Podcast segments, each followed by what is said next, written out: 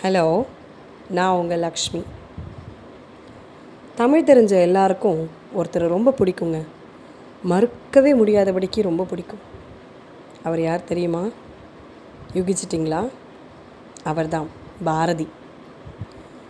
பாரதியை பிடிக்கும்னா அவர் சொன்ன இன்னொரு வாக்கியமும் ரொம்ப ரொம்ப பிடிக்கும். என்னது அது? ரௌத்ரம் பழகு. தமிழை தவிர்த்து வேறு எந்த மொழியிலையும் இந்த அர்த்தத்தை இவ்வளோ உணர்ச்சி பூர்வமாக அழுத்தமாக சொல்லவே முடியாதுங்க. ரௌத்ரம் பழகு. கேட்கும்போதே எவ்வளோ சந்தோஷமாக ஒரு உத்வேகமாக ஒரு அழுத்தமாக நமக்கு தோணுது பாருங்கள் நம்ம எல்லாருமே நம்ம குழந்தைங்களை எப்படி வளர்க்குறோம்? நல்ல குணங்களை சொல்லி வளர்க்குறோம் நல்லா படிங்கிறோம் ஸ்லோகம் சொல்லுங்கிறோம் பெரியவங்களுக்கு மரியாதையாக இருன்னு சொல்கிறோம் இந்த மாதிரி விஷயங்களை மட்டுமே தான் நம்ம அவங்கள சொல்லி வளர்க்குறோம். ஆனால் ரௌத்ரம் பழக சொல்லி கொடுத்துருக்கோமா? என்னைக்காவது?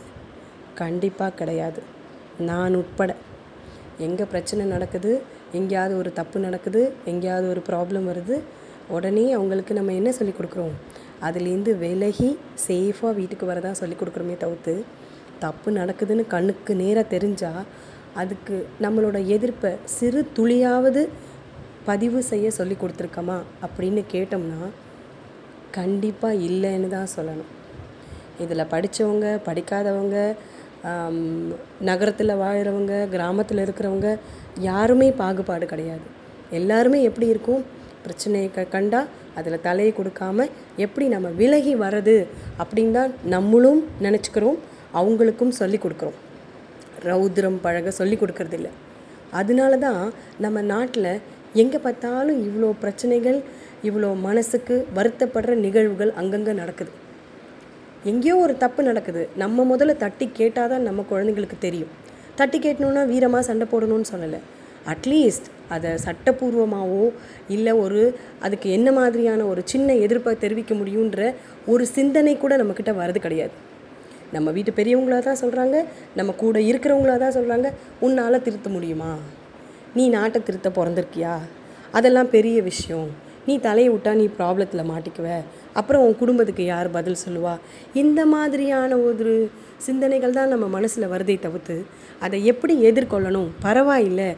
நம்ம அதில் சின்ன எதிர்ப்பையாவது பதிவு செய்யணும். எல்லாரும் அந்த மாதிரி ஒரு எதிர்ப்பை பதிவு செய்கிற பழக்கத்தை கொண்டு வந்தோம்னா கண்டிப்பாக தப்பு செய்கிறவங்களுக்கு ஒரு பயம் வரும். ரௌத்ரம் நம்ம கண்டிப்பாக பழகணும்.